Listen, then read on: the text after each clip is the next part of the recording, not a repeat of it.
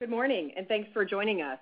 Also on the call with me today are Rick Gonzalez, Chairman of the Board and Chief Executive Officer, Rob Michael, President and Chief Operating Officer, Jeff Stewart, Executive Vice President and Chief Commercial Officer, Scott Reents, Executive Vice President and Chief Financial Officer, Carrie Strom, Senior Vice President, AbbVie, and President, Global Allergan Aesthetics, and Tom Hudson, Senior Vice President, R&D, and Chief Scientific Officer.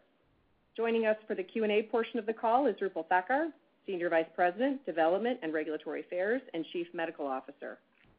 Before we get started, I'll note that some statements we make today may be considered forward-looking statements based on our current expectations. AbbVie cautions that these forward-looking statements are subject to risks and uncertainties that may cause actual results to differ materially from those indicated in our forward-looking statements. Additional information about these risks and uncertainties is included in our SEC filings. AbbVie undertakes no obligation to update these forward-looking statements except as required by law. On today's conference call, non-GAAP financial measures will be used to help investors understand AbbVie's business performance. These non-GAAP financial measures are reconciled with comparable GAAP financial measures in our earnings release and regulatory filings from today, which can be found on our website. Following our prepared remarks, we'll take your questions. So with that, I'll turn the call over to Rick. Thank you, Liz. Good morning, everyone, and thank you for joining us today. 2023 is an important year for AbbVie as we experience HUMIRA biosimilar competition in the U.S. market and as we execute our long-term diversification growth strategy. Now, roughly seven months into the year, I'm extremely pleased with the progress that we're making against these objectives. The U.S. HUMIRA biosimilar impact is playing out as projected and slightly better than our planning assumptions. We are competing very effectively with the various biosimilar offerings.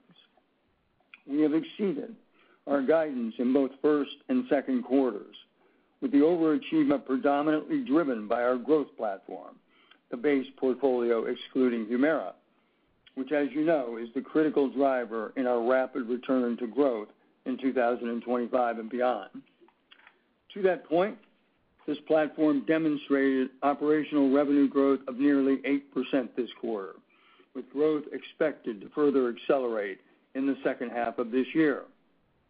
We're also once again raising our full-year revenue guidance by $1 billion, which is on top of the $400 million sales increase we delivered in the first quarter, for a total overachievement of $1.4 billion.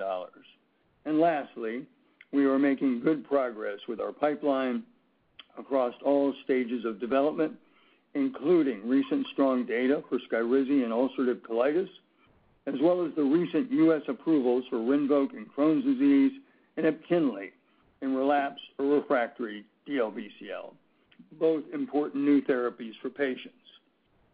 So in summary, I'm extremely pleased with the strong momentum and execution across the business.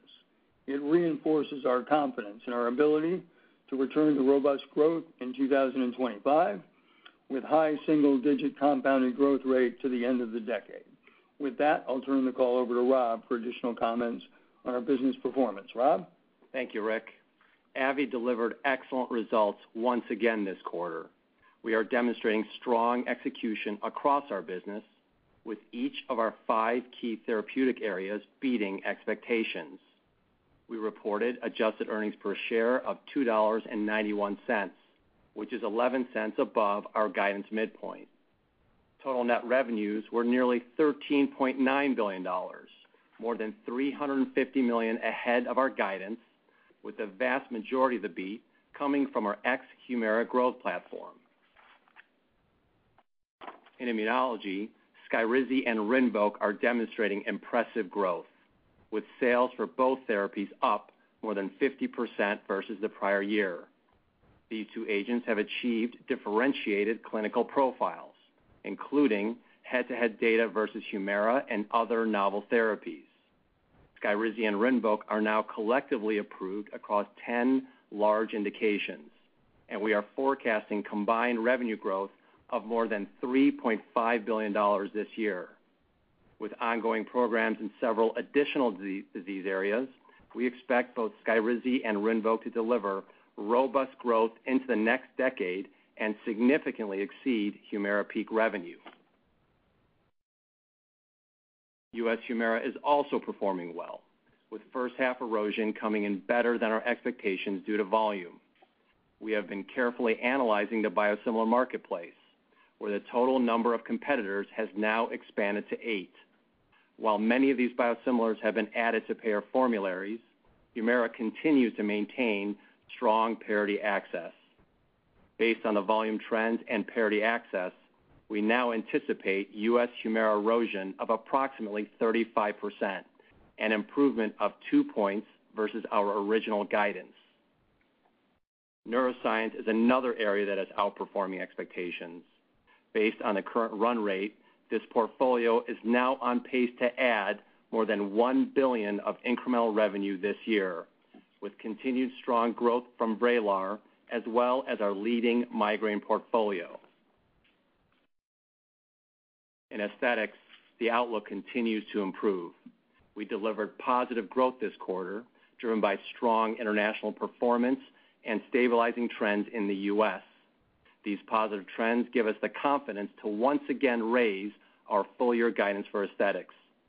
And as a clear market leader, we are focused on expanding the aesthetics category with increased commercial investment and continued innovation to support robust long-term growth. Given the strong and balanced performance across our diverse portfolio, we are raising our full-year adjusted earnings per share guidance by $0.23 and now expect adjusted earnings per share between $10.90 and $11.10. In closing, our operational execution has been outstanding, and we are very well positioned to deliver on our commitments in 2023 and beyond. With that, I'll turn the call over to Jeff for additional comments on our commercial highlights. Jeff? Thank you, Rob. I'll start with immunology, which delivered total revenues of $6.8 billion, exceeding our expectations. SKYRIZI continues to perform exceptionally well. Global sales were approximately $1.9 billion, reflecting very strong operational growth of 51%. Our performance in psoriasis continues to be impressive. Total prescription share in the U.S. biologic market is now at 32%, double the share of the next closest biologic therapy. When you consider that SKYRIZI is capturing roughly one out of two every in-play patients, which are either new to therapy or switching, there remains substantial opportunity for continued robust sales growth. And based on the available clinical data we are seeing from emerging competitive therapies in psoriasis, including orals, we feel very confident in SKYRIZI's long-term potential, with robust sales growth expected through the early part of the next decade.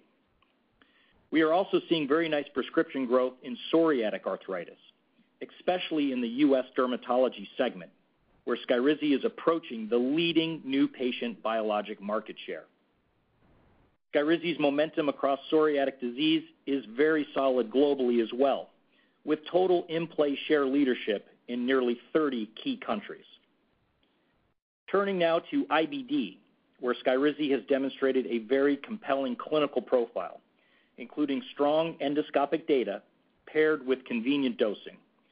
Uptake in Crohn's disease has been rapid, with total in-play patient share of approximately 25% in the U.S., roughly at parity leadership with STELARA.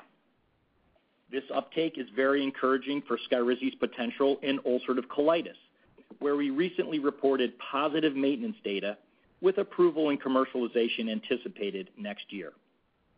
Given the momentum we are seeing across all of the approved indications, we will be raising our full-year sales outlook for SKYRIZI. Moving now to RINVOQ, which delivered global sales of $918 million, reflecting operational growth of nearly 57%. A key element of RINVOQ's success is its strong differentiation. It is now approved across seven distinct indications, including four in rheumatology, two in IBD, as well as atopic dermatitis. It's the only potent daily oral medication with compelling head-to-head data against multiple novel therapies, including superiority to HUMIRA in RA and DUPIXENT in AD. It's the only JAK inhibitor now approved to treat both Crohn's disease and ulcerative colitis. and we have established strong and broad commercial access for each of the core diseases, with formulary coverage for Crohn's expected to ramp quickly over the next months. As it pertains to RINVOQ performance, we are seeing increasing prescriptions across each of the rheum indications globally, further market share momentum in atopic dermatitis, including now high teens in-play patient share in the U.S., and robust uptake in IBD, where RINVOQ has demonstrated strong rates of remission and endoscopic improvement. RINVOQ is now capturing roughly one out of every four in-play ulcerative colitis patients in the second-line plus setting. And the early data for Crohn's, which launched just in May, also shows a very strong ramp in new patient starts. We remained well-positioned for continued momentum in this new indication as the only JAK inhibitor approved to treat Crohn's disease. This level of performance, along with the development of ongoing Uh, projects across several other diseases, such as giant cell arteritis and systemic lupus in rheumatology, and multiple additional derm indications, reinforces the long-term potential for RINVOQ, with strong sales growth expected through the early part of the next decade. Global HUMIRA sales were $4 billion, down 24.8% on an operational basis due to biosimilar competition. Erosion in the U.S. remains slightly better than our expectations due to volume, with the vast majority of the impact this quarter driven by price. Turning now to hematologic oncology, where total revenues were approaching $1.5 billion. IMBRUVICA global revenues were $907 million, down 20.8%, consistent with our expectations. VENCLEXTA global sales were $571 million, up 15% on an operational basis, with strong demand for both CLL and AML. And we are particularly pleased with the international performance here, following continued reimbursement progress in the EU and inclusion in China's national reimbursement list. We also recently received the U.S. approval for EPKINLY in third-line plus DLBCL, further expanding our on-market portfolio in hem/onc. Early prescription trends have been encouraging, with a more robust opportunity expected as we progress development in earlier lines of therapy. We also anticipate approval and commercialization in Europe and Japan later this year. In neuroscience, revenues were nearly $1.9 billion, up 14.2% on an operational basis. VRAYLAR continues to exceed our expectations. Sales of $658 million were up 33.9% on an operational basis, with increasing momentum across all indications following the MDD approval late last year. Within migraine, we remain the clear market leader with unique treatment options for both acute and chronic conditions. Our oral CGRP portfolio contributed $292 million in combined sales this quarter, reflecting growth of more than 30%, as we continue to see strong prescription demand for both UBRELVY and QULIPTA. Lastly, total BOTOX therapeutic sales were $748 million, up 11.3% on an operational basis, reflecting nice momentum in chronic migraine as well as other approved indications. This franchise continues to outperform our expectations, and we will be raising our full-year guidance for the collective neuroscience portfolio. So overall, I'm extremely pleased with the performance and execution across the therapeutic portfolio, with growth expected to accelerate through the second half of the year. And with that, I'll turn the call over to Carrie for additional comments on aesthetics. Carrie? Thank you, Jeff. Second quarter global aesthetic sales were approximately $1.4 billion, up 2.9% on an operational basis, with strong performance from our international portfolio offsetting the economic impact in the U.S. U.S. aesthetic sales were $829 million, down 6.2%. Our U.S. portfolio continues to perform well from a competitive perspective, and as expected, the aesthetics markets continued to be impacted by lower consumer spending related to inflationary pressures, which weighed on year-over-year growth rates. U.S. BOTOX Cosmetic sales were $420 million, a decline of 6.5% versus the prior year.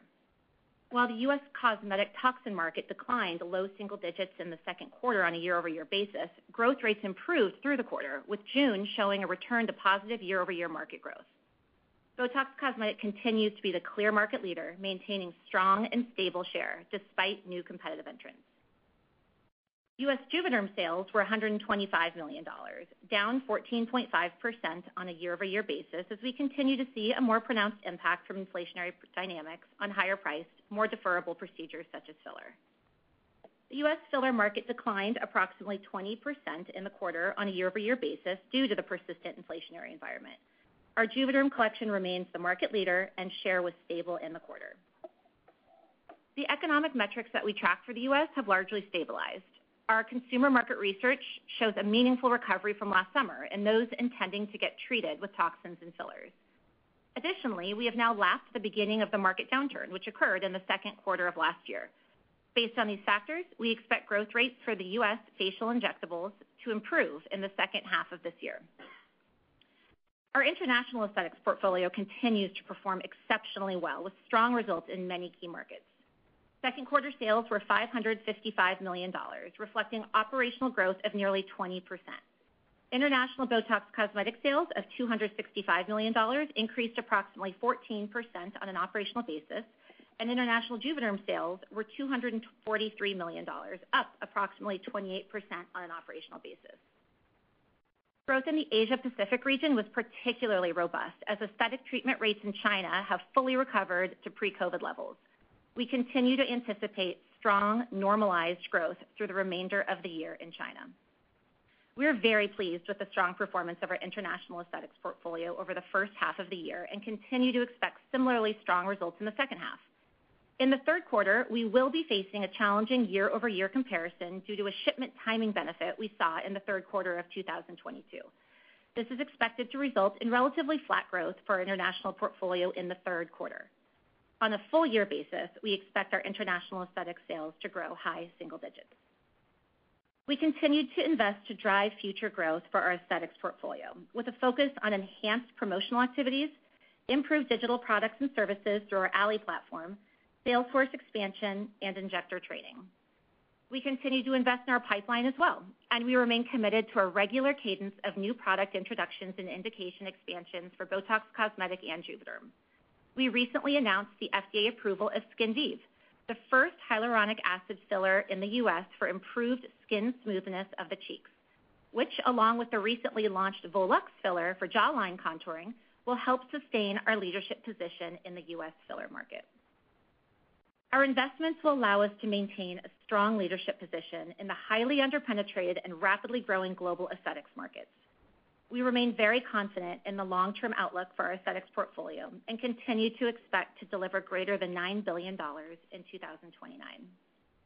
In the near term, the improving aesthetics outlook in the U.S. and continued robust international performance gives us confidence to once again raise our full year aesthetics guidance with an expectation for continued operational growth over the back half of the year. With that, I'll turn the call over to Tom. Thank you, Carrie.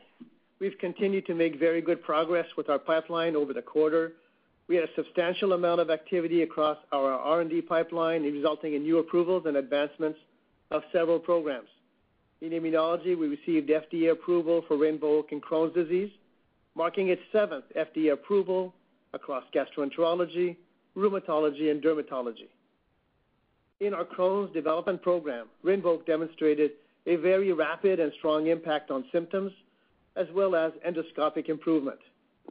Given its strong benefit risk profile, we believe RINVOQ will be an important new medicine for patients suffering from moderate to severe Crohn's disease. While Crohn's disease approval marks the completion of the core indications, we believe RINVOQ has the potential to become a highly effective therapy in several additional important diseases. We recently began phase III studies for RINVOQ in systemic lupus and hidradenitis suppurativa, and we remain on track to begin phase III studies in alopecia areata later this year. We'll also see data later this year from a phase II study in vitiligo, which could support advancement to phase III in this indication as well. Moving to SKYRIZI, where in the quarter we announced positive top-line results from our phase III maintenance trial in ulcerative colitis. In this study, SKYRIZI met the primary and key secondary endpoints at week 52 compared to the withdrawal arm, demonstrating that patients continuing treatment with SKYRIZI maintain high levels of clinical remission, as well as more stringent endpoints such as endoscopic improvement, histologic endoscopic mucosal improvement, and steroid-free remission. It's important to note that approximately 75% of the patients in this study had failed advanced therapy, including not only anti-TNFs, but also other biologics, JAK inhibitors, and S1P modulators. This represents a very difficult-to-treat population in ulcerative colitis.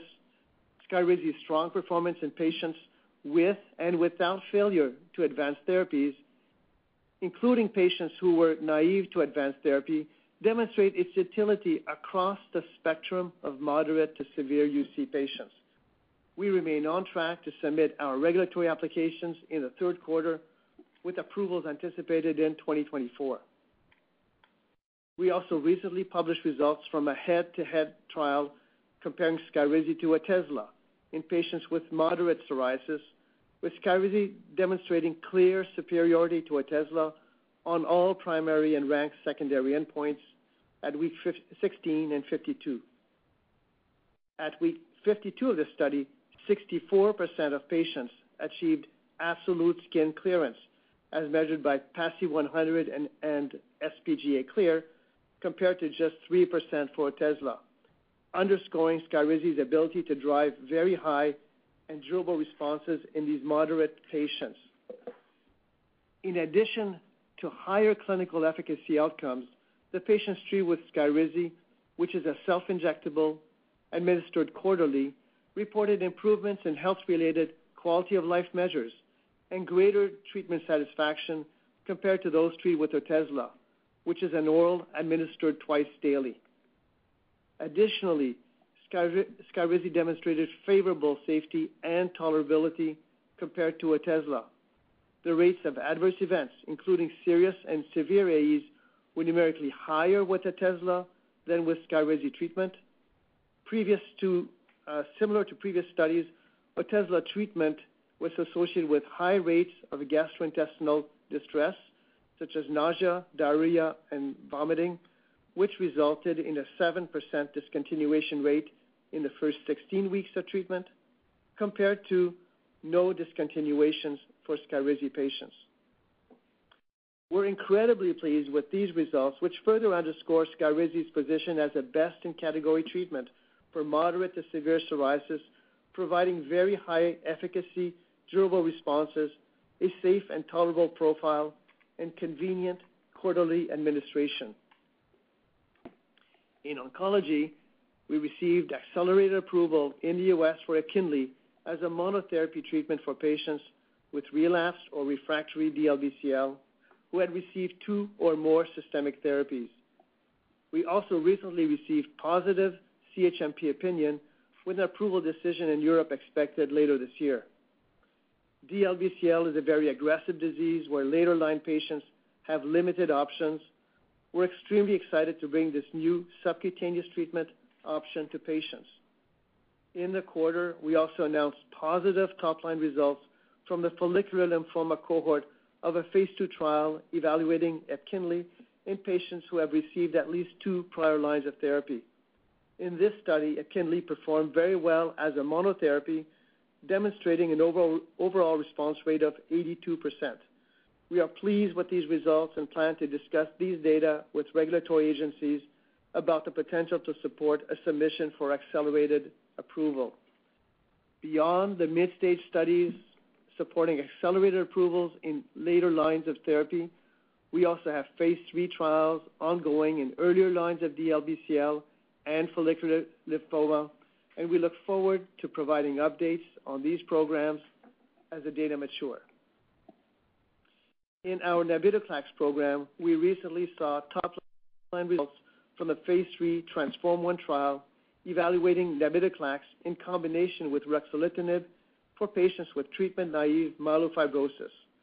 The study met the primary endpoint at week 24, demonstrating a statistically significant improvement in the percentage of patients who achieved spleen volume reduction of at least 35% compared to Rux plus placebo. For the primary endpoint, the navitoclax combination showed a doubling of improvement over Rux alone, with 63% of patients on the navitoclax combination achieving SVR35 compared to 32% in the Rux plus placebo combination.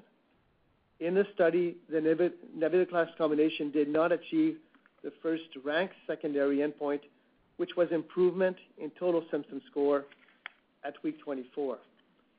Additional follow-up data on SVR and TSS, as well as other endpoints, are expected in the fourth quarter of this year. We plan to wait for these more mature data before engaging with regulatory agencies in order to have a more comprehensive picture of the patient's clinical response and clinical benefit that navitoclax can provide.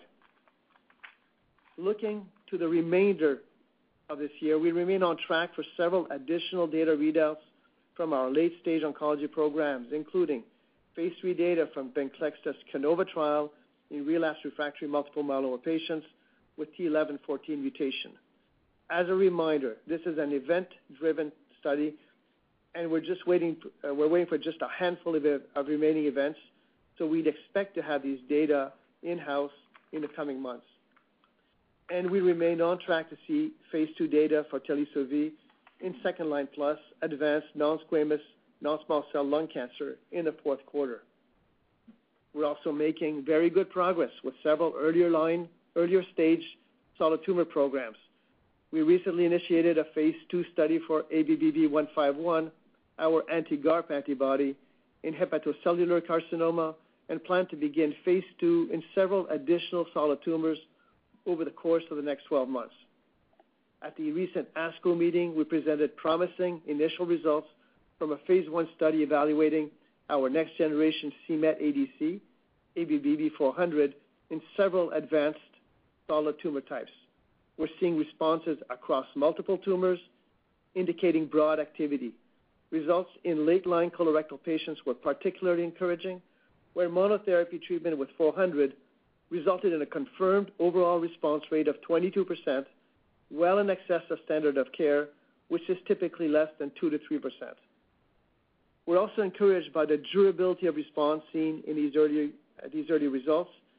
These patients had an average of five prior lines of therapy, so this level of efficacy is very encouraging.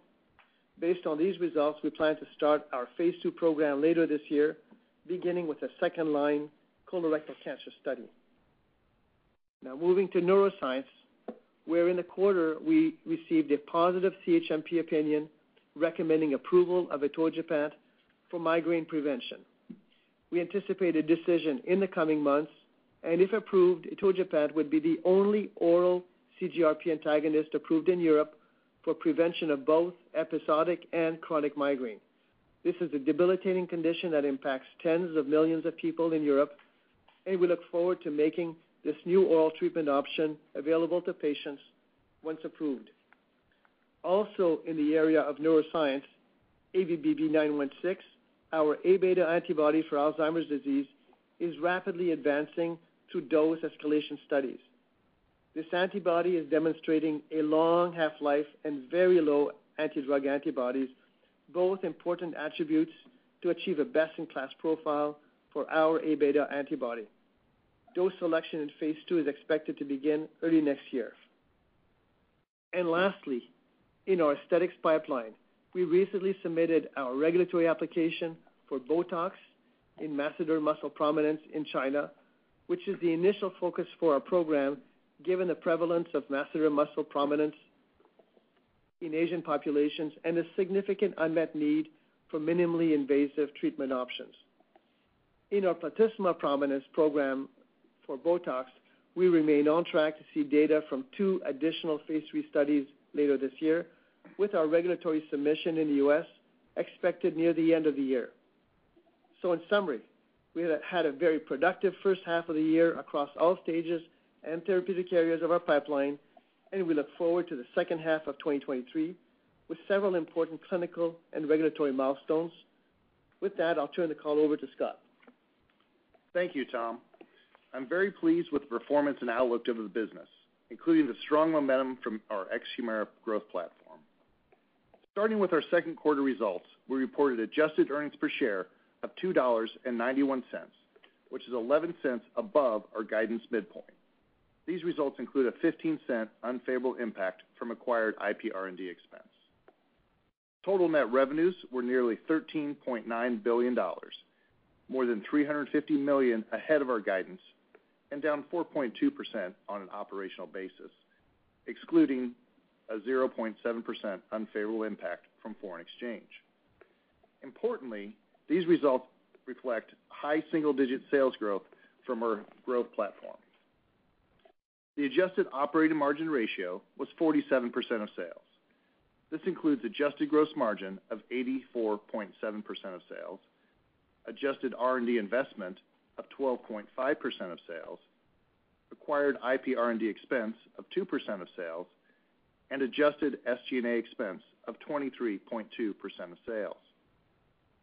Net interest expense was $454 million. The adjusted tax rate was 15.8%. Turning to our financial outlook, we are raising the midpoint of our full-year adjusted earnings per share guidance by $0.23 and now expect adjusted earnings per share between $10.90 and $11.10. This guidance does not include an estimate for acquired IP R&D expense that may be incurred beyond the second quarter. We now expect total net revenues of approximately $53.4 billion, an increase of $1 billion. At current rates, we expect foreign exchange to have a modest unfavorable impact on full-year sales growth. This guidance includes the following updated assumptions, with more than half of the sales improvement attributed to our ex-HUMIRA growth platform. We now expect SKYRIZI global sales of approximately $7.6 billion, an increase of $200 million due to continued strong performance across all approved indications. We now expect neuroscience sales of approximately $7.7 billion, an increase of $300 million, reflecting robust prescription growth for VRAYLAR following the MDD approval, as well as better-than-expected performance of BOTOX Therapeutic and QULIPTA. For aesthetics, we now expect global revenue of approximately $5.4 billion, an increase of 100 million, primarily reflecting momentum from BOTOX Cosmetic. Lastly, we now anticipate U.S. HUMIRA erosion of approximately 35%, resulting in a sales guidance increase of $400 million based on volume trends and strong parity access.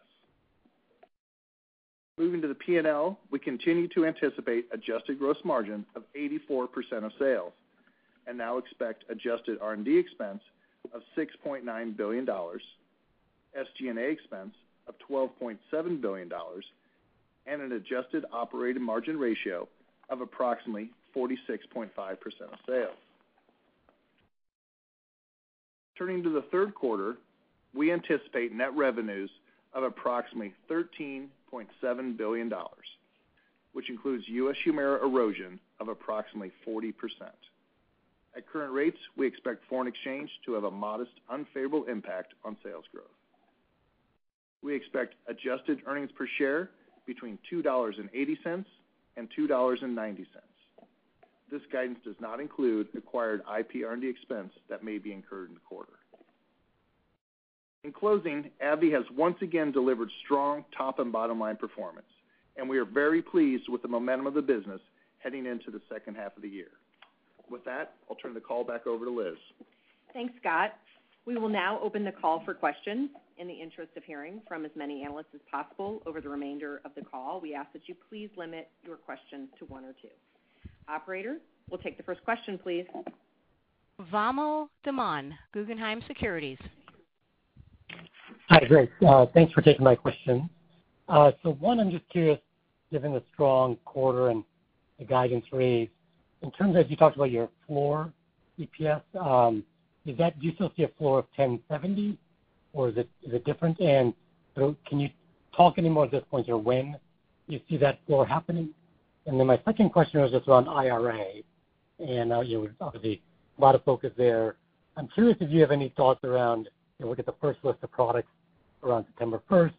Do you expect any AbbVie products to be included in that first group of 10? I'm curious just on RINVOQ specifically and how you see that might be at risk from IRA, given you're doing obviously a lot of life cycle development there, and um, is there a chance that the life cycle may not be quite as long? But, how you're you thinking about prioritizing investing behind a small molecule like RINVOQ? Thank you. Vamil, this is Rick. I'll take the uh, first question, um, and maybe Rob and I can also tag team on the first one and the second one as well. So if you look at the floor, if you step back and you look at how the business is performing, obviously the business is performing extremely well, and a significant part of the overachievement is not the HUMIRA business. Uh, in fact, of the $1.4 billion we're raising, uh, as Scott said, only $400 million of it is uh, HUMIRA, so $1 billion of it is the growth platform.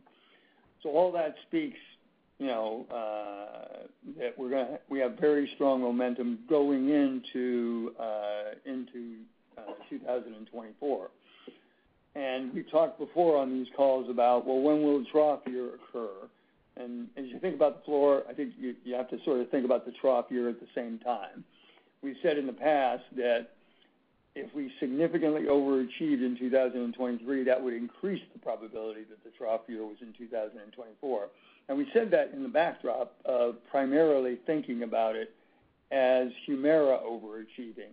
And uh, obviously now what we're seeing is that it's a majority of the other products that are overachieving the growth platform.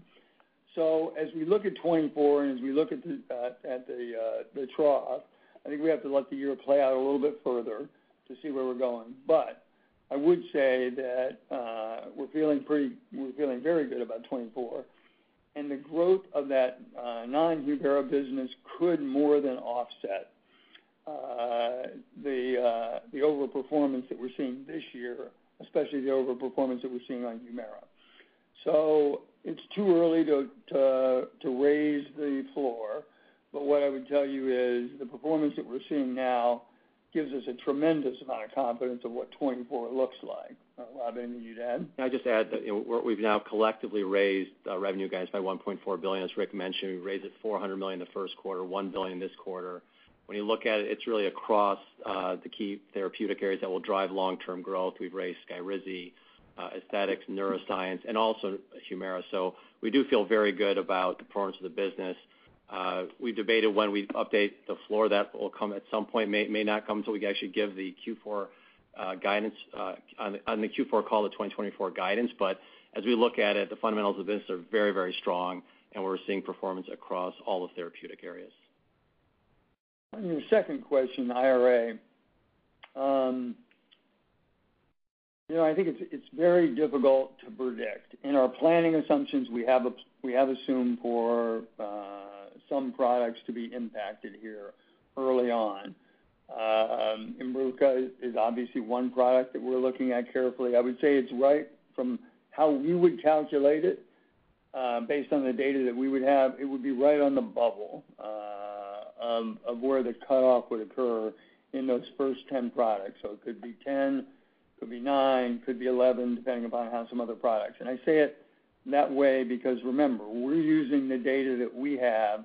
We're not 100% sure that that is the data that CMS is going to use.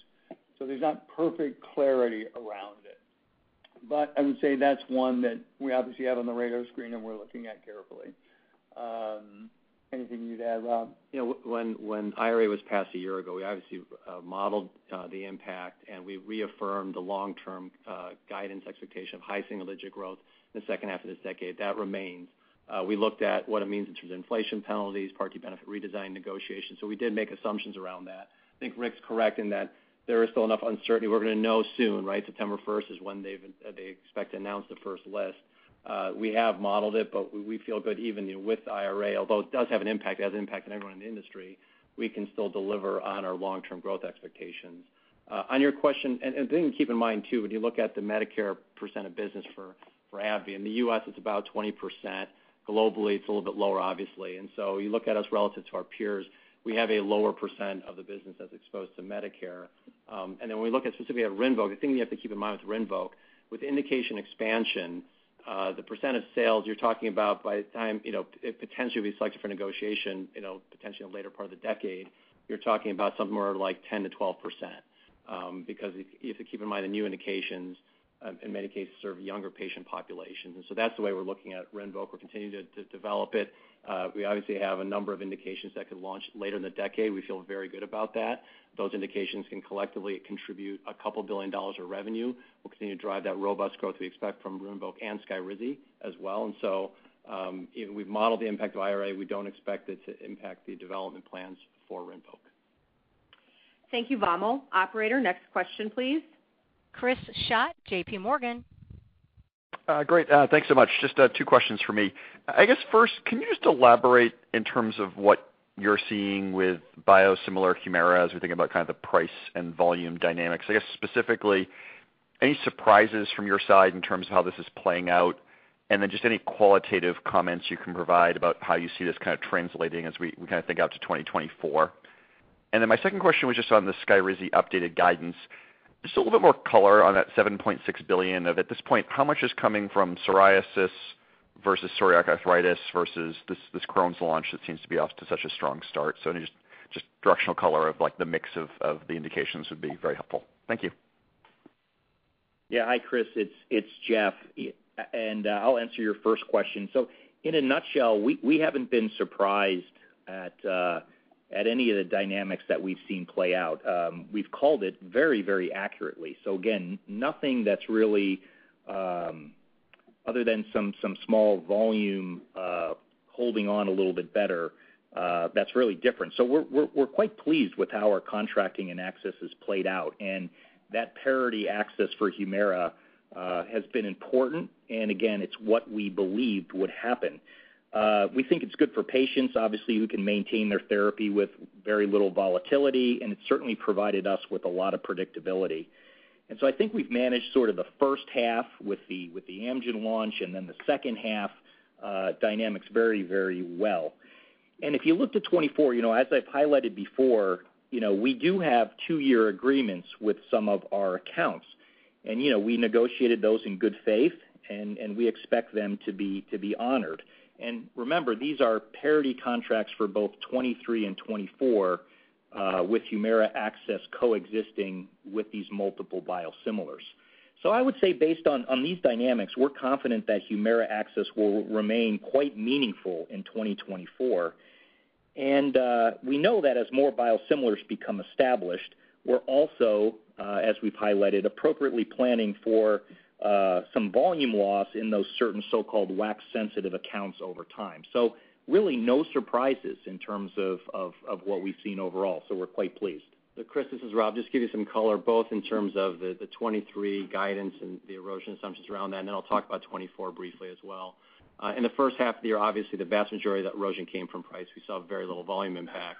But now with eight biosimilars on the market and some pursuing a low WAC strategy, we have assumed high single-digit volume erosion in the second half of the year, which would put the full-year volume impact at mid-single digits. The rest of the 35% comes from price as we've negotiated those higher rebates to maintain strong parity access. Now, while we're not providing 2024 guidance today for U.S. HUMIRA, it is reasonable to assume that there will be additional price erosion. Some will come from the annualization of the rebates that increased in the second half of this year, and some will come from rebate increases negotiated for 2024 parity access. I'd also expect more volume erosion in 2024 given the mid-year entry of biosimilars this year, especially those that are pursuing a low WAC strategy. You know, we've taken a close look at consensus estimates. Analyst estimates have a very wide range. The difference between the lowest estimate and the highest estimate approaches $4 billion. However, I'd say the average of those estimates appears to be a reasonable expectation for next year. Obviously, we'll give formal guidance uh, likely on the Q4 call, which is our customary practice. But if you look at the average of those estimates, it should give you a good sense. Thanks, Chris. Operator? No, we got number oh, two. Oh, sorry. Sorry. Yeah, and then I'll take this is Rob. I'll take your question on SKYRIZI. Of the 200 million, it's really split evenly between psoriatic, 100 million, and IBD, $100 million. That 7.6 billion, psoriatic's about $6.7 billion, and IBD is around 900 million. Thanks, Chris. Operator, next question, please. Mohit Bansal, Wells Fargo. Great. Thank you very much for taking my question, and congrats on the quarter. Uh, one clarification question, uh, and then one question. So clarification, so Rick, you mentioned that uh, you think, about, like again, at this point, you're not talking about increasing the floor, but you feel comfortable about the floor EPS range of $10.70. Is that is that fair, be it in 2023 or 2024? That's the first clarification question. Uh, second one is, uh, when we talk to investors, uh, they do feel comfortable about the ex-HUMIRA portfolio, but one question that comes up all the time is that, I mean, the lack of shiny object or pipeline beyond SKYRIZI and RINVOQ. To the extent you agree with that assessment, how do you plan to mitigate that? Or is there anything in the pipeline that investors are missing at this point? Thank you. Okay. Um, uh, this is uh, Rick. So as far as the $10.70, I would tell you that we feel highly confident in the $10.70. Uh, there shouldn't be any concern there. And as I said, with how the growth platform is performing, we would expect to update at some point the floor, and obviously, by the way I'm saying it, the update would be in an upward direction. Um, Hopefully that uh that gives some clarity around the floor. The other thing is, when you think about the pipeline, what I'd tell you about the way we operate is we design our investment in R&D to be able to deliver the kind of growth that we expect for the business over the long term, both short term and long term. Our expectations of the business haven't changed. Our expectations are to build a strategy that allows this business to grow at the top tier and be able to do it over the long term and do it in a consistent way. And I'd say, as I look at our historical performance, we've obviously delivered on that. But as I look at our forward-looking performance through the end of this decade and into the early part of the '30s, we're highly confident we can deliver high single-digit growth with the pipeline that we have now, and ultimately with the assets that we have in the marketplace and how they're performing in the marketplace and their ability to be able to drive significant growth. And you see that in the performance that we're delivering now. If you look at that growth platform's growth in first quarter and then look at it in second quarter, it's accelerating at a very good pace, and it will continue to accelerate as we go through the rest of this year. And that, once we get to a stable tail or a relatively stable tail on HUMIRA, it will be that growth that emerges to be able to drive the company, and that's what gives us such a high level of confidence. But I think when you look at our pipeline, certainly we invested significantly in SKYRIZI and RINVOQ, and that investment is paying off extremely well. We have a number of assets in our pipeline that will continue to help accelerate that growth as we move forward.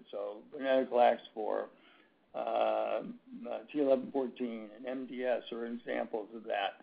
951, uh, we should do that resubmission and get that product on the marketplace. There's a huge need for that product in the marketplace. And a number of other assets, I won't go through every one of them. The rest of our investment in R&D has really been focusing on assets that are designed to be able to sustain our growth from 2030 uh, forward. As I look at our pipeline, and I know you don't have as much visibility as we do, but when I look at our pipeline for things like the uh, 400 platform and the c-Met uh, platform that we have, the data we're seeing in CRC, non-small cell, that's a significant opportunity for us. GARP is another significant opportunity for us. Our neuroscience portfolio with 916 and other assets is another significant opportunity for us that will emerge in that time frame. We have a next generation BTK degrader that we're excited about. We have a second generation BCL-2 uh, that we're very interested in pursuing in multiple myeloma. And so there's a number of assets here that just haven't emerged to the point that you have uh, clear visibility to all that data, but we do have visibility to where they're progressing. And so I think it's just hard for you to assess that earlier pipeline, but it's really designed to deliver on that long-term growth. So we're confident between now and the early '30s, and as that pipeline matures and the data comes out, 383 is another good example of where we have a lot of data now that is demonstrating that is probably best in class for a bispecific uh, in myeloma. And so as that data emerges, you're going to get more visibility to it. Then obviously, we have the ability to go out and acquire things as we find things that we're interested in. Okay. Thank you, Mohit. Operator, next question, please. Terence Flynn, Morgan Stanley. Hi. Thanks so much for taking the questions. Uh, maybe a couple for me. Maybe Rick, just to follow up on that last comment, maybe just an update on your Um, M&A BD appetite here, um, particularly you know, assets that can contribute more near term to growth. Um, and then again, want to uh, see what you guys are hearing out there regarding the long-acting BOTOX uh, competitor. Sounds like you're seeing stable market share, but any feedback on uh, that product? Thank you. M&A. I mean, obviously, we have a very active uh, group who's uh, you know, constantly working in the area of uh, business development. We're primarily focused in the areas that you know, we operate in franchises. So think of things like immunology, neuroscience, certain areas of neuroscience, oncology, aesthetics, as an example, we constantly look at. And then eye care would be, I would say, the key areas of focus. As I said before, we don't need anything to be able to drive that high single digits. Obviously, if we can grow even faster, that's a good thing. I think all of us recognize that. If we find assets that are out there that are later-stage assets, and they fit our strategy, and they fit the kind of target product profile that we would uh, expect, uh, because we only look for assets that can significantly change standard of care. That's what we're good at. And so, you know, we evaluate lots of things, but many of them don't meet that threshold that we're looking for. Um, but if we find something, we would obviously pursue it if it was in an area that we thought we could maximize the value of it. And so um we'll continue to do that. So, like I said, I feel good about where we are and what we can drive, and I feel good about you know, how we're looking at assets that are in the outside. We certainly have the financial wherewithal to be able to uh, uh, acquire uh, assets that are out there. Uh and as we've mentioned before, we can obviously acquire now larger assets, and so we continue to look at those. But they have to meet our criteria, and they have to be able to deliver a good return to the business.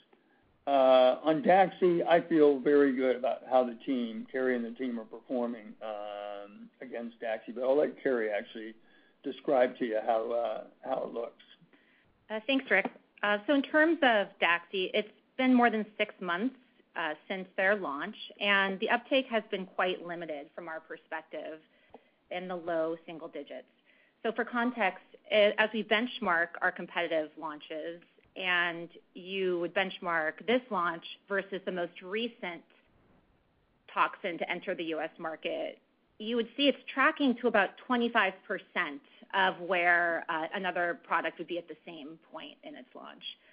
And in terms of customer feedback, we continue to hear that expectations are just not being met on duration. That's expectations on the customer side and on the consumer side. So we have yet to see impact on BOTOX share, and BOTOX will continue to be the clear market leader as the other toxins compete for the number two, three, four position in our customers' offices.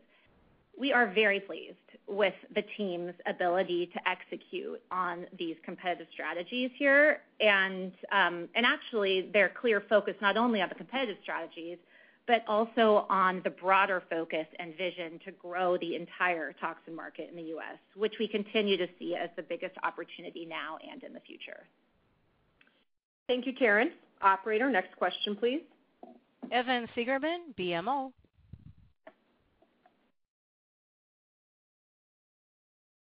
Hey, guys. Sorry about that. I was on mute. Thank you for taking my question. Um, you know, I wanted to just talk about kind of how you think about market share across the growth portfolio, specifically SKYRIZI and RINVOQ kind of going forward. Is there a potential ceiling for them, uh, on the amount of market share you can realize in these markets? Or maybe comment on some of the gating factors for market share growth in each, the patient provider and reimbursement agreements. Thank you so much. Yeah. Hi, Evan. It's Jeff. I'll take that one. You know, one of the aspects that we have that I highlight and we look very carefully at. We look at both sort of in-play capture, which I often refer to. For example, right now, the in-play capture for SKYRIZI in psoriasis is about 50%. So we're capturing one out of every two patients. Um and our market share is about 32%, as I highlighted. Theoretically, as we study these markets, that if there's not major innovation or major disruption that comes in place, uh, and we really don't see that in psoriasis. You get such a high level of efficacy with SKYRIZI. Your market share, so the 32, starts to ramp up over time towards your in-play capture because you get the persistency effects and the fall-offs that take place in the market.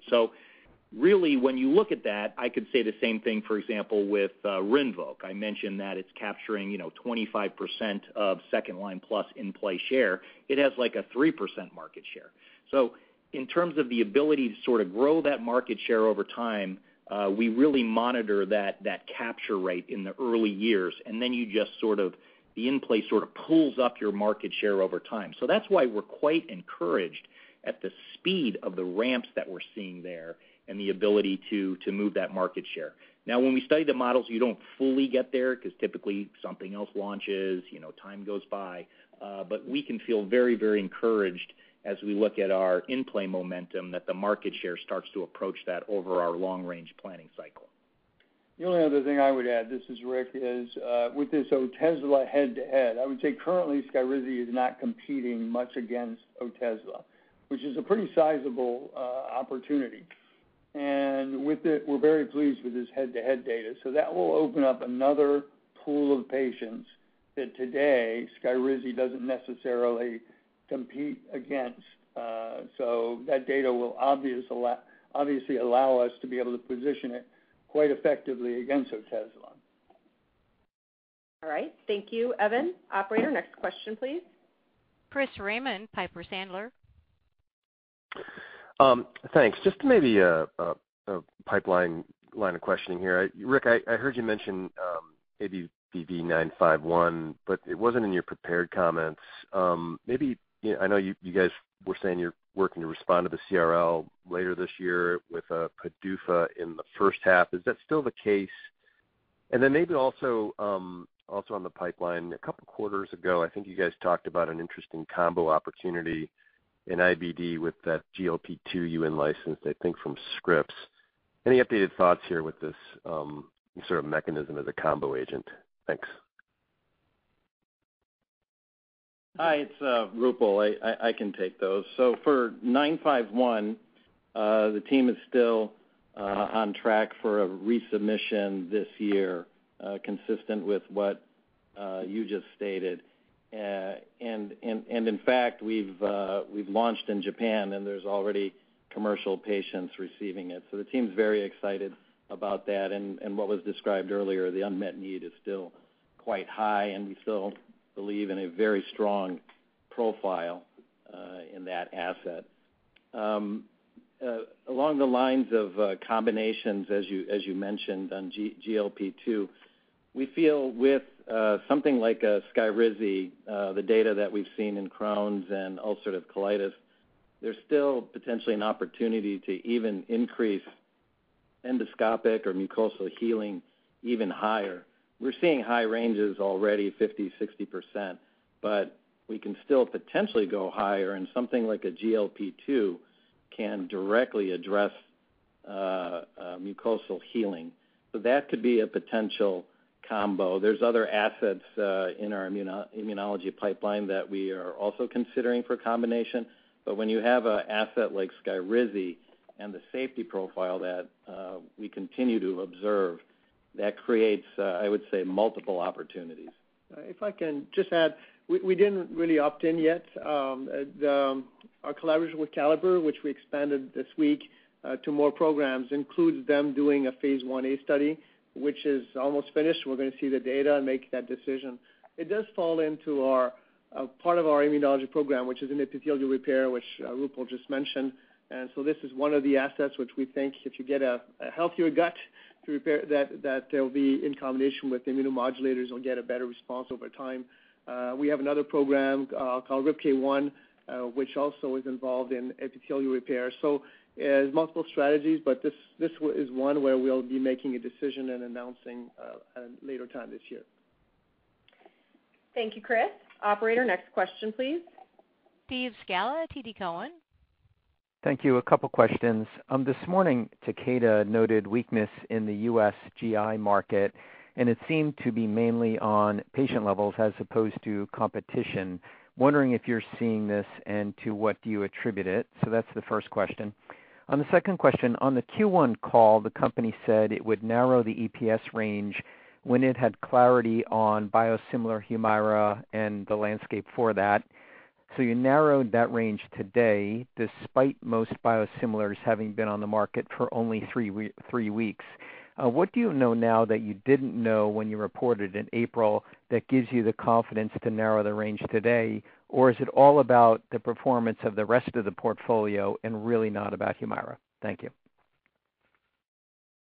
Yeah. Hi, Steve. It's Jeff. No, we don't see any slowdown in the IBD market. I mean, this market has been just one of the highest growth markets we've seen from a CAGR perspective over many, many years. There's such unmet need. Um and uh so no, we're not seeing any patient slowdown. Uh, I would say, look, if we look at our particular data, I mean, you're seeing very fast ramps on this in-play share from uh, from uh, SKYRIZI and Crohn's disease. Now you're seeing an equally fast ramp in the early weeks from RINVOQ in Crohn's disease. And again, we're capturing you know, up to 25% of the second-line plus patients in ulcerative colitis. I don't know what data Takeda's looking at, but you know, we're seeing that the competitors in that space, and the leading competitors are STELARA and ENTYVIO, and of course, our own HUMIRA, but it's STELARA and ENTYVIO. They're under pressure in terms of incremental patient capture since our launch. And uh you know, we'll continue to monitor. But we don't see we don't see any patient flow issues in the marketplace. Steve, this is Rob. On your second question, I think it's a combination of both. We're seeing very strong performance from the ex-HUMIRA growth platform, as you can see by the guidance raise. That's certainly a contributor. But now that you know, we're beyond the middle of the year, we know uh, the the biosimilars that have entered the market, we know they're facing prices. We've maintained strong parity access, and so that also increases our confidence, which is why we've uh, narrowed the range to $0.20. But it's a combination of both the ex-HUMIRA growth platform performing very strongly, as well as where we sit today with uh, biosimilar competition for HUMIRA. Thanks, Steve. Operator, next question, please. Carter Gould, Barclays. Uh, thank you for the questions. Congrats on the quarter. I guess uh, two, acknowledging all your comments on the pipeline and previous comments on BD. Um, Rick, was looking to get your thoughts on how the more assertive FTC here is either limiting your target list on BD or your ability to complete deals. Then maybe just on BOTOX, just was hoping for a little bit more color on the sustainability of the ex-U.S. trends versus maybe some uh some of that demand getting pushed into the quarter after some of the uh the shutdowns, COVID impacts, and whatnot ex-U.S. Thank you. Okay. I'll take the first question. Um you know, obviously, the FTC appears to be applying a lot more scrutiny to transactions. Having said that, I would say even before this happened, we would always evaluate uh, an acquisition of a product or a company in the backdrop of what we thought uh, the competitive environment would be and our position in that market. Meaning, we didn't necessarily go out and try to do transactions that we thought would be extremely difficult from an FTC standpoint.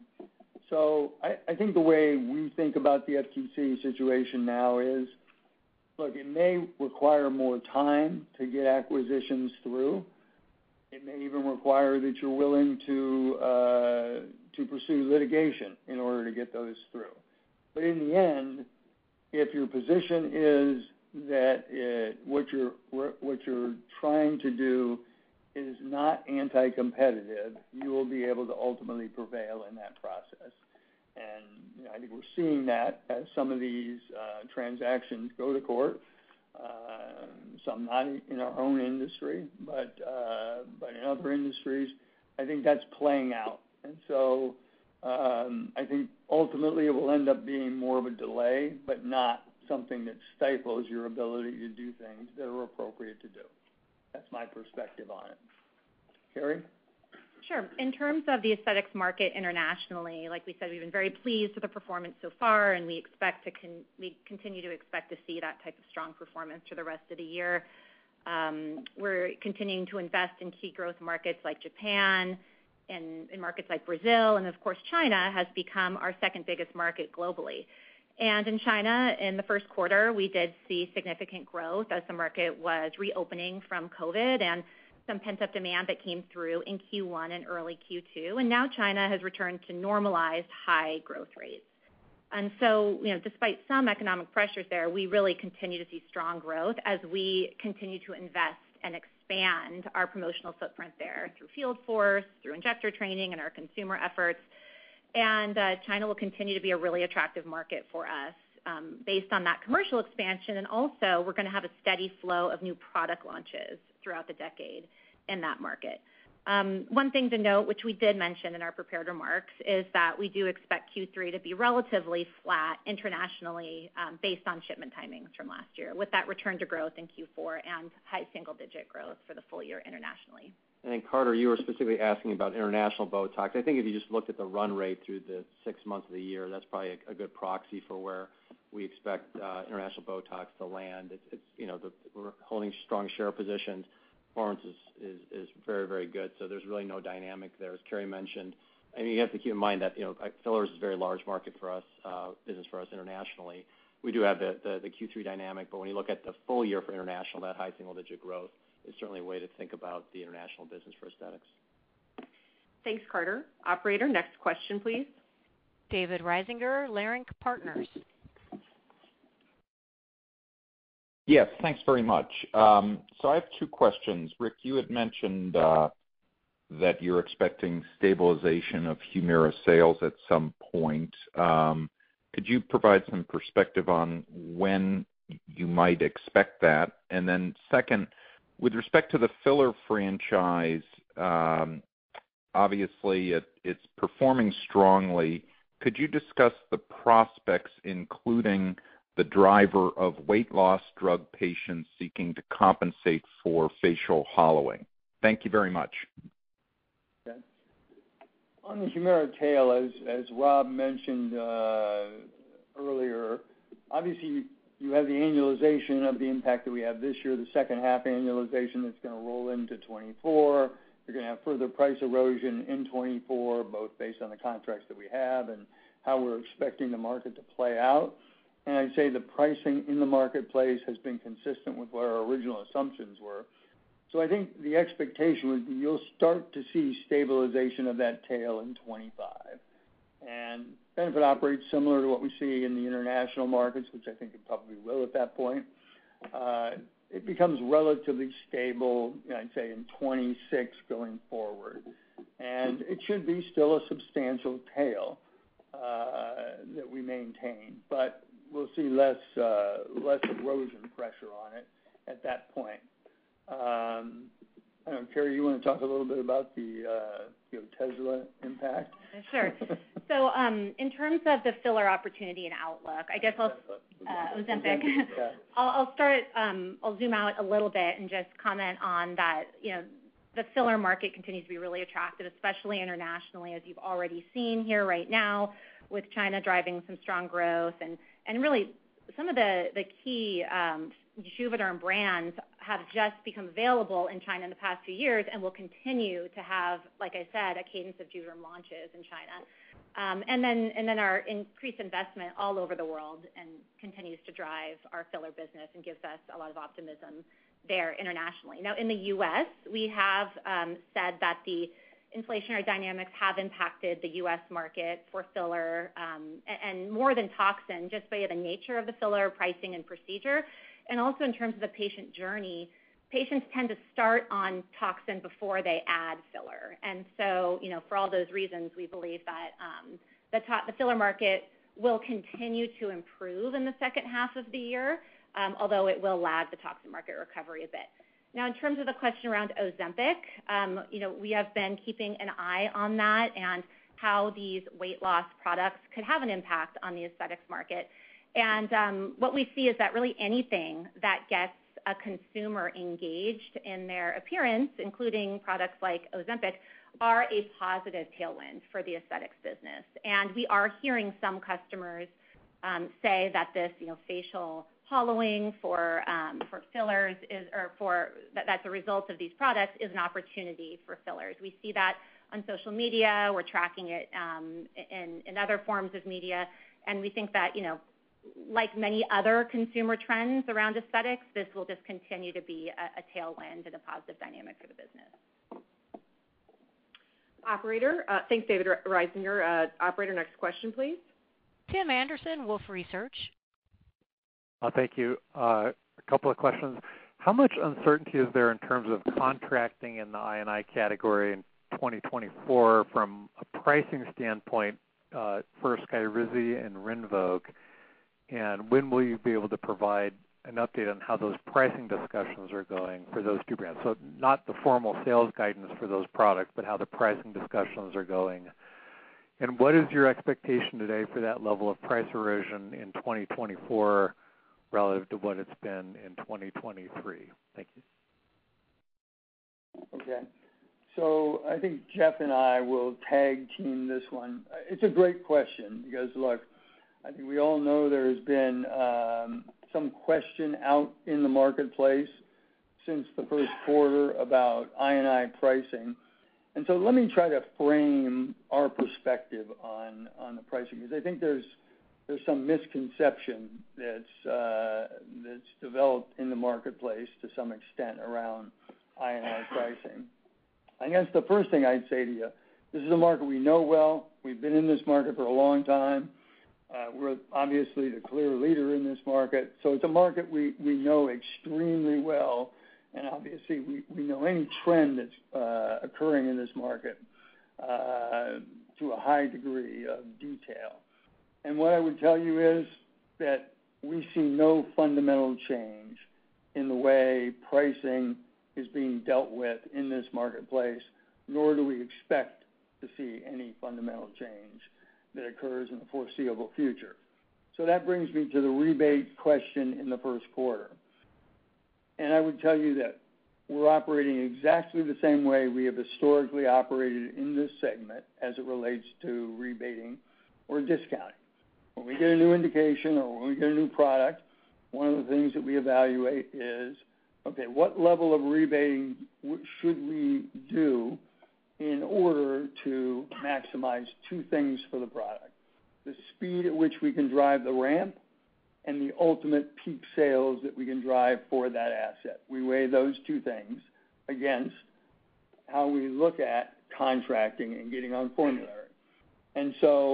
When you get an indication, you make a trade-off of, do I wanna be on formulary or don't I? If I do, I have to provide some level of incremental rebates. Is that a financially positive decision for the asset and the company? And if it is, we make that decision. And I would say that SKYRIZI and RINVOQ are classic examples of that strategy. And I would say, you know, look at how they're performing. We're gonna grow those two assets despite the increased rebates, $3.5 billion this year. And that's a pretty good trade-off. Um, I don't know, Jeff, anything you'd add? Yeah, maybe just to build on that point, Rick. I mean, uh, this fact base of seven indications in one year in one category with one firm, it's just, it's really unprecedented. It's not gonna happen again. And I think it's important, um, you know, think about how it works. I mean, when you get a new indication and they're sequencing over time, you know, you've got to clear the payer's P&T clinical committee, and they don't meet every day. They they meet every couple months. So there's a process there.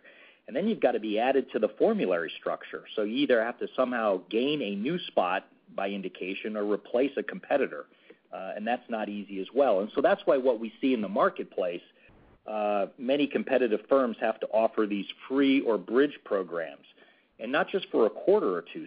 Sometimes they're multiple quarters or years until that access uh, ramps. And I would say in contrast, Rick, as you noted, on average, we achieved fully paid access for those seven indications in about 60 days.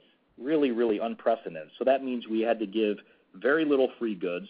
We had almost immediate paid access and profit flow, and then, of course, that rapid revenue accumulation that you highlighted. Uh, definitely the right trade-off, and uh, we don't see that recurring. And then and Tim, on your second question, I mean, we've said this before, you know, the high single-digit price impact this year is a function, again, as Jeff mentioned, of seven new indications. We do not expect that type of price erosion going forward. It should not be what investors are modeling. So I wouldn't be concerned about high single-digit price erosion in 2024. Thanks, Tim. Operator, we have time for one final question. And that'll be from Geoff Meacham, Bank of America. Great. Uh, morning, guys. Uh, thanks for the question. Um, on OUS HUMIRA, you're obviously well past the initial biosimilar wave, but you're still seeing some sequential decline. So, you know, what's the context here, and is there a dynamic that could impact SKYRIZI or RINVOQ, uh, even indirectly OUS? Then on navitoclax, I know you guys um, have more details to come, but is there a threshold you're looking for in TRANSFORM-1 to move forward or even to inform development in other indications? Just thinking about maybe the tolerability profile and the comps in uh, MF. Thank you. Geoff, this is Rob. I'll answer your question on international HUMIRA. If you look at the 2023 erosion, it's about $600 million. It's really split into, I'd say, three buckets. About 300 million of it is new biosimilar markets markets like Canada, Puerto Rico, Mexico. Those are. Remember, we have additional waves coming in, so that's you know, the next wave coming in, so about half of it is that.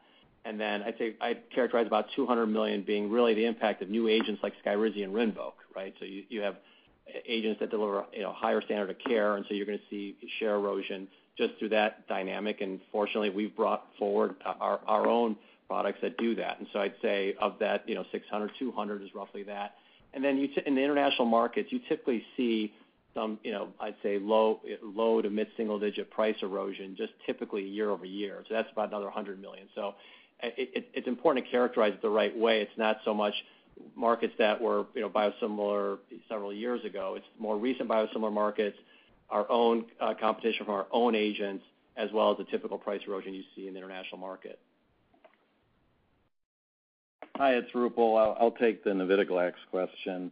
So we'll continue to monitor the spleen volume reduction and see how that looks uh, towards the end of the year. And if it maintains the high level that Tom described, that's something that uh, is definitely a positive. The other things that we'll get that uh, will reveal themselves over the longer term is the marrow fibrosis, and that, along with um, the spleen volume reduction, uh, and actually some of our earlier data may be correlative uh, for survival events, so we'll get an early look at those. And then in terms of tolerability, what we've seen uh, thus far is consistent with what we've seen initially, and it is a titratable dosing. So you know, the clinicians can tailor in the study to what the patient needs. So more to come um, by year-end. Okay. Thanks, Jeff. And that concludes today's conference call. If you'd like to listen to a replay of the call, please visit our website at investors.abbvie.com. Thanks again for joining us. As we are concluded, again, thank you for your participation. You may please disconnect at this time.